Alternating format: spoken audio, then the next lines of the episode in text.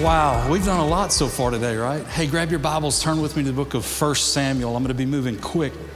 We're in week two of a series we're calling our History Series. And what we're doing is we're looking back in the Old Testament at Old Testament accounts, seeing what God did there in the past, and then what application that might have for us today. And because we're in the book of 1 Samuel 17, you may already know that the account we're talking about today is the beautiful, the beautiful story of David and Goliath. And so, what we're going to do is, I want you to just keep your Bible open there to, to, to, to 1 Samuel 17. But I'm going to kind of talk you through the story, but then we'll drop in some, some verses here just to make sure we're on track. But again, moving quickly, here we go. Philist, the Philistines, Philistines decide that they want to um, engage in war with Israel. So the Bible tells us that, that they go out to this hillside, and the Philistines, their army camps on this hill over here. Well, of course, Israel responds and brings out all of their army, and they camp on this hill over here. And then there's this valley in between, and, and, and the, the valley, the floor of this valley is going to be where, where the, the battle happens. Now, the Bible doesn't say this, but this is my assumption that the leaders of the Philistine army, again, just Jody's opinion, got together and said, Why endanger thousands of people in a war? Why don't we just pick our champion from our side? We'll let Israel pick a champion from their side, and we'll just let two men fight, and only one man dies in this war. Now, we don't know that that's the decision that they made, but what we do know is that their champion was sent out from, from the troops of, of, of the Philistines. And this man's name was Goliath. Now, the best we know about Goliath, the best we can figure, is that he was somewhere between nine foot and nine foot nine inches tall. Everybody just say, big dude. Big fella. We know that he had elaborate armor. He had a chainmail that he wore, and he wore shin guards and a plate on his back and a helmet on his head. The total weight of the armor that he wore was 125 pounds. That was a big dude just to carry the armor around. He had a sword and he had a spear. Bible tells us that the, the, the tip of his spear weighed 15 pounds and, and the shaft of it was a beaver's was a a weaver's beam. I knew I was going to say it. I had it right. It was a weaver's beam. Now, who knows what a weaver's beam is? I don't. Best I can figure is a fence post, okay? He also had a, had a shield, but he didn't carry his shield. There was a guy that carried his shield for him. Now, if Goliath was nine foot tall, probably a big shield. And I just picture this little dude carrying this big shield, and it was all he could do to carry Goliath's shield. So Goliath goes out and he, and he goes out into the valley down there. And, and here's what he said to the armies of Israel. This is verse 10 in 1 Samuel 17. He says, I defy the armies of Israel today. Send me a man who will fight me. And then here's, here's how Israel responded to this taunt. It says, When Saul and the Israelites heard this, they were terrified and deeply shaken real men of faith. Amen. So he would go out, and the Bible tells us that he would, he would do this. He would go out onto the battlefield and taunt them twice a day. He did it in the morning and he did it in the evening. And the Bible also tells us that he did this for 40 days. So, in other words, he'd go out into the, in the morning and say, I defy the armies of Israel, send me a man. And when a man didn't come out, Best I know is he went back for some lunch, maybe got a nap in, and then back in the evening, there he was again doing it again. And he did it for 40 days. Now, I don't know about you, but that is a ridiculous amount of time. talking about like five and a half weeks of doing the same thing every day and getting the same results every day. Isn't that the definition of insanity? I mean, this was an insane, and an, an, just a, a, obscene amount of time. But here, it, it was so much time. Let me just say this: that I believe that that time frame had to be orchestrated by God. I just think God reached down in His sovereignty and and kind of stretched that timeline. Now, Jody, why would you say that? Well, because the, the number 40 in the Bible is an important number. If you ever study um, biblical numerology, you'll know that the, the number 40 is an important number. Remember when Jesus went into the wilderness to fast and to be tempted? How long was he there? 40 days. Remember when Noah's, uh, after he built his ark, it rained. How long did it rain? 40 days and 40 nights. The children of Israel, in their, in their wandering around the wilderness, how long did they go? 40 years. That number is important. And the number 40 in biblical numerology, what it means is transformation. It's the number of transformation, it's the number of breakthrough, it's the number of, of new growth. And so I believe God stretched this thing out. Goliath coming out twice a day, taunting them for 40 days. And on 40 days, breakthrough was coming. But it came in an unusual shape, in an unusual form. It came in the shape of a young man who, our best estimate was he was between 16 and 19 years old. His name was David. And David's brothers were in the army. And so David's back home with his dad, and his dad tells him, Hey, I want you to go check on your brothers. Go down to the front, check on them, get a report for, from me about what's going on in the battlefield. Now, what he didn't know was that the report that David would bring home is your sons are a bunch of cowards hiding behind their tent currently. But he also gave them some food, some grain and some bread and some cheese. And he said, Bring this to your brothers and bring it to the captains over them and, uh, and just, just find out what's going on. Bring a report from me. So when David makes it to the battlefield, it just happens to be at one of those moments where Goliath is out there and he's doing his thing. And David hears it.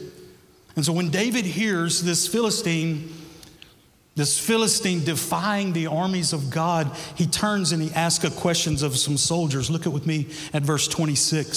Say, David asked the soldiers standing nearby, What will a man get for killing this Philistine and ending this defiance of Israel? And I love this question Who is this pagan Philistine anyway that he is allowed to defy the armies of the living God? So David begins to ask some bold questions. Well, that created kind of a buzz because everybody else was hiding in fear. And all of a sudden, David's standing up and saying, Wait, what, something's not right here. And so it creates a, a, buzz in the camp. In fact, his brother hears about it, and, and one of his brothers comes and fusses at him. He says, You're just a troublemaker, and you're just, you're just here to, to get the local gossip. But not only did his brother hear about him, King Saul heard about him. So King Saul summoned David to his quarters. So David shows up there, and um, and David and Saul begins to talk to him uh, about his intentions, and says, "Hey, I, I hear you're asking questions about this Philistine, and I love what David says to him. Look at verse 32 with me. This little, little young man says, "Don't worry about the Philistines." David told Saul, "I'll go fight him." Well, of course, when King Saul heard that, he was at complete ease. So it, it's going to be handled then. David, this teenager is going to go fight this Philistine, right? No, no, no. He says, he says, listen, you can't do this. He said, listen, Goliath, he's been in the UFC since he was a toddler. Like, this is a bad dude, right? And so he begins to say, You can't win this. But I love what David does beginning in verse 34. He, he, talks to, he talks to Saul about his experiences and how the Lord's come through for him. Look with me at verse 34. But David persisted, I've been taking care of my father's sheep and goats. And he said, When a lion or a bear comes out to steal a lamb from the flock, I go after it with a club and rescue the lamb from its mouth. If the animal turns on me, of course, what I do is I catch it by the jaw and I club it to death. Peter's not excited about that, but yes, that's what happened. And he says, I've done this with both the lion and the bears, and I'm going to do it to this pagan Philistine too. For he has defied the armies of the living God. The Lord who rescued me from the claws of the lion and bear will rescue me from this Philistine. Look, apparently, that little speech gave Saul some confidence in him and said, Well, okay, well, just go get hot then. But he tried to give him some armor. He said, Listen, if you're going to go do this, here, take my armor and put it on you so you'll have some armor. But what we know about Saul was that Saul was a head taller than anybody else in Israel. So he was a big man. David, 16, 17, 18 year old. Can you imagine him being in Saul's armor? Remember when you were a kid and you put your dad's coat on? That's kind of how I picture it. David tries it on and said, This, this isn't going to work. And so the Bible says instead of taking, taking Saul's armor, it said that he grabbed his staff and his sling and he went to the, to the brook, to the creek, and he grabbed five smooth stones. Now, none of us really know why he grabbed five stones. It's been said, and you probably heard it, that Goliath had four brothers and he was about to take the whole family out. So he grabs his he grabs this gear and he walks out onto the battlefield and there's Goliath and he's standing there taunting the armies of Israel and Goliath looks at him and says, "Am I a dog that you would send a little boy out with a switch to come fight me?" But I love David's reply. Here's what David said beginning in verse 45. David replied to the Philistine, You come to me with sword, spear, and javelin, but I come to you in the name of the Lord of heaven's armies, the God of the armies of Israel, whom you defied. Today the Lord will conquer you, and I will kill you and cut off your head. Then I will give your, the dead bodies of your men to the birds and wild animals, and the whole world will know, and I love this, that there is a God in Israel and everyone assembled here will know that the Lord rescues his people, hallelujah, but not with sword or spear or spear. This is the Lord's battle, and he will give it to us. So, verse 48, as, as Goliath moved closer to attack, I love this too. You ready? David quickly ran out to meet him.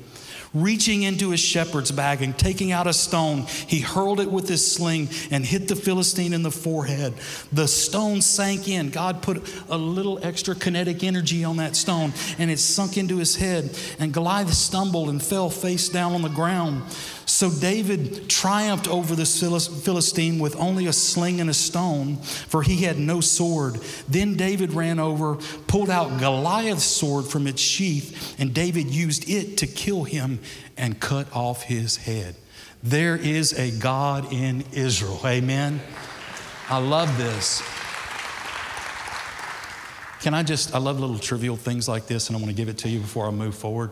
Did you catch in this that that David didn't kill Goliath with a stone, he just knocked him unconscious with it. He took out Goliath's sword, and that's what killed. He used his own sword against him. I just think that's cool. So now you know something that most people don't know is that it wasn't the, the rock that killed David, right? It was actually his sword.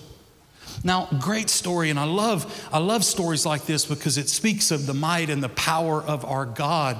But what we have to look at is what is the application for us today? I say this to you all the time. The Old Testament gives us physical pictures of spiritual truths. So, what is the spiritual truth that you and I should take away from this? I need to move quickly, so get ready. I'm going to come at you like a fire hose.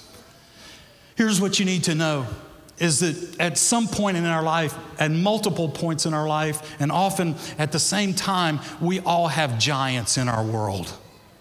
We all have giants. We all face giants. Now, you may say, Jody, what is a giant? Please listen to me right here. A giant is that thing that looms large in your life. It's that thing that robs your peace. It's that thing that causes worry and anxiety and stress in your life. It's that thing that causes fear in your world. Each one of us, we face giants at some point or another. It may be a health problem that's the giant in your world right now, it may be a financial problem or a relational problem. It doesn't matter, but we all face giants. And at the moment we read about in 1 Samuel 17, here's what, here's what I figure happened. This giant is looming large on that battlefield, and everybody in the Israeli army are they're fixated on the size of the problem. There's something huge in their life. And, and let me just, I'm going to be vivid with you here this morning. I think every one of those soldiers, if you were to watch their eyes, they were here. They were looking up at least nine foot tall because this problem was looming over them. Their eyes were here. But here's something about David we know that his eyes weren't up there. If you look in verse 26 and in verse 36, you'll see how, how David identified Goliath. And it happens twice. And, and in the Bible, we know when something happens twice, it means pay attention. Remember when Jesus would say to people, Verily, verily. That second time was for emphasis. So we find David addressing Goliath two times in the same way. And here's how it read in the New Living Translation that we just read He called him a pagan Philistine. But if you were to read that in the King James, the King James Version says that David called Goliath an uncircumcised Philistine. Now that's important. And I know this isn't good church talk. It's okay, you can laugh. It's, it's all right. I brought up the subject. But he said, he called him an uncircumcised giant. Now, why would he do that? Because listen, in the Jewish faith, in the Jewish tradition, circumcision was an important part of their life. When you, have a, when you had a male child born into your family, on the eighth day, he would be circumcised. Now, why? Because circumcision speaks of covenant. Circumcision, when a when an eight day old child is circumcised, he is now underneath the covenant that God has with Israel. And so, what David is doing here, everybody else is looking, their eyes are fixated on, on how big this problem was. But I think that David's eyes were here, which on a nine foot tall man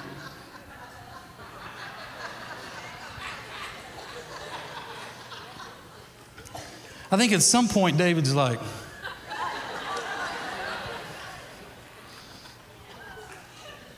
my wife is like blushing on the front row. She's just.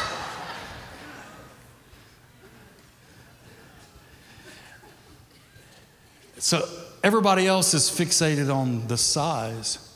David's fixated on the covenant. Listen, a covenant, a covenant is it's a divinely ordained relational bond. It's a divinely ordained relational bond. And covenant is, it's the official mechanism through which God works to render his judgment into history. Covenant is important. You'll see covenant all throughout the Bible. You see that God would make covenant with people throughout the Old Testament. It moved into the, to the new covenant, the New Testament, which means new covenant. And at the night of the Last Supper, Jesus handing the cup to his disciples and saying, This is the new covenant in my blood. Covenant is important. David understood out of all the people on the Israeli side, there was only one man who understood what covenant with God meant. Everybody else was fixated on the size of the problem. This man said, Wait a minute, I've got a covenant with God, and this problem does not. That puts me in the advantage. He's focusing on the covenant. Listen to me, church. If you're born again here today, you have a covenant with the living God. The same covenant that delivered Israel from Goliath is the covenant that covers your life. It's available to you, it's a legal right we have. It's not a covenant in my blood, it's a covenant in the blood of the precious Lamb of God, the, the covenant cut in the blood of the Son of God. We have a covenant, and I don't know what you're facing in your life. I don't know what your challenge is right now. If it's big, it doesn't matter if you've got a covenant and it doesn't. This is about covenant. It's about covenant. It's interesting, too. When, when Goliath referred to the armies of Israel, he called them, he said, Goliath would say, Well, you are, you are the armies of Israel, or you're the armies of Saul. But when David referred to the armies of Israel, he said, No, these aren't just the, the army of Saul are just people of a certain citizenship. These are the armies of the living God. Listen to me. As the church, we're not just good church folks, we're not just good citizens. No, we are an army of the living God with a covenant with the same God that delivered Israel and David from Goliath. That same covenant extends into our life, it's available to us.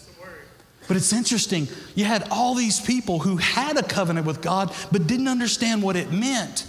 There was only one person, and that one person came on the 40th day because 40th day was a day of breakthrough. And on day 40, somebody who understood the power of the covenant showed up and brought change. There was transformation, there was breakthrough when somebody with a covenant showed up who knew what that meant. Everybody else had the same covenant, they just didn't understand what it meant. What's the application for us here today? Come on, church. If you're born again, you've got a covenant with the living God. You've got a covenant with the living God. You know what a, you know what a covering is? Part one of the characteristics of a covenant is it's a covering. It's, it's protection. It's a covering, covenant. But you know, if you ever think about a day when it's raining and then you grab your umbrella, what is the umbrella? The umbrella is your covering. But how many of you know if you just carried that umbrella with you and didn't open it, you wouldn't receive the benefits of the covering if it wasn't open in your life? Not only do when once we open it, what do we have to do? We have to align ourselves under it to receive the benefits of the covering. I submit to you that there's people in here today who you've got a covenant with God, but you've never activated that covering and you don't know how to align yourself under the covering of the covenant of God. Listen, the covering is there for our protection, but we've got to be underneath it. What does that mean? It means we've got to walk in obedience to God. David said that this battle, that God, this was the Lord's battle, and God would win that battle, but he didn't stay back there on the couch. He got in the game. He activated his faith. He was obedient to the thing. And so there's things that you and I are believing for. You know, I said a minute ago, that, that, you, that a financial situation may be the, the, the, giant that's, that's looming over you today. Well, guess what? If you've got a covenant with God, then His financial provision is available for you today. Now, to align yourself under that covenant, you go to praying about it, you know what God may say? Are you being obedient to, to handle your finances in the way that I told you to do it?